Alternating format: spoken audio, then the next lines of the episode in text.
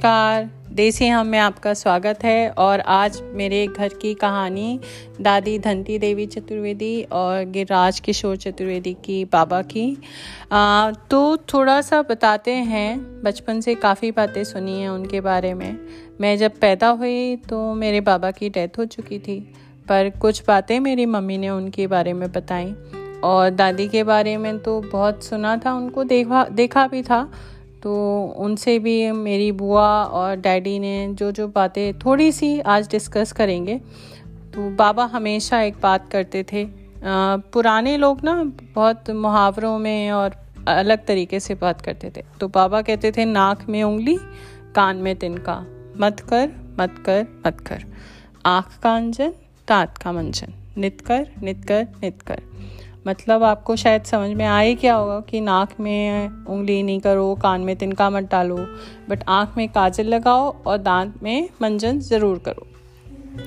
बाबा को horse race का बहुत शौक था तो वो हर संडे दिल्ली रेस कोर्स में हॉर्स रेस के लिए जाते थे और हार कर ही आते थे। हारने के बाद मिठाई ज़रूर लाते थे। क्योंकि उनको कभी इस बात की टेंशन नहीं होती थी तो उनको लगता था कि किसी को भी नहीं होनी चाहिए। तो मिठाई ज़रूर ले, लाते थे। फिर एक बार दादी को लगा कि ये तो हमेशा हारते ही रहते हैं। और दादी को हमारे एक रिश्तेदार हैं देवी दत्त बाबा, जो कि बहुत विद्वान थे। उन्होंने हाथ देखकर कभी बताया था कि तुम्हारे पास अचानक एक उम्र पे बहुत सारा पैसा आएगा। पिछले जन्म में तुम रानी थी तो तुमने बहुत दान करा था। यह बात दादी को याद रह गई ये बात। तो उन्होंने एक, मेरे फूफा जी थे कलकत्ता में, उनसे कहा, हरेश फूफा जी से, वो रिज़र्व बैंक ऑफ़ इंडिया में काम करते थे, कि मेरे लिए एक लॉटरी का टिकट खरीद लीजिएगा। उनके पास दादी के पैसे रहते ही थे। तो उस समय ये बात है 1956 से 1958 के बीच में एग्जैक्ट तो मुझे नहीं याद है। तो उस समय उन्होंने चौदह रुपये का डरबी लॉटरी का टिकट लिया। डरबी की रेस इंग्लैंड में होती है। तो दादी का, उसमें घोड़े दौड़ते हैं। तो दादी का घोड़ा जिस पे पैसे लगे होंगे, जो टिकट में थे, था, वो फ़र्स्ट आया। तो उन्होंने उस समय साढ़े सात लाख रुपए की लॉटरी जीती। लॉटरी के टिकट पे फूफा जी ने दादी का नाम लिखा था, धनती देवी चतुर्वेदी, और हमारी जो कुल देवी हैं, कैला देवी। तो अखबार में दादी का फ़ोटो और नाम छपा लॉटरी के बाद। दादी को लॉटरी की खबर देने मेरे एक फूफा जी कानपुर से आए, राधे श्याम जी। तो उन्होंने वो खबर दी और कलकत्ता से टेलीग्राम आया कि दादी की लॉटरी निकली है। वाप दादी ने फ़्लाइट पकड़ी बाबा के साथ, वहाँ पर गई कलकत्ते। और वहाँ पर जो भी फॉर्मेलिटीज़ थी, उनका काफ़ी वेलकम भी हुआ कैलकटा में।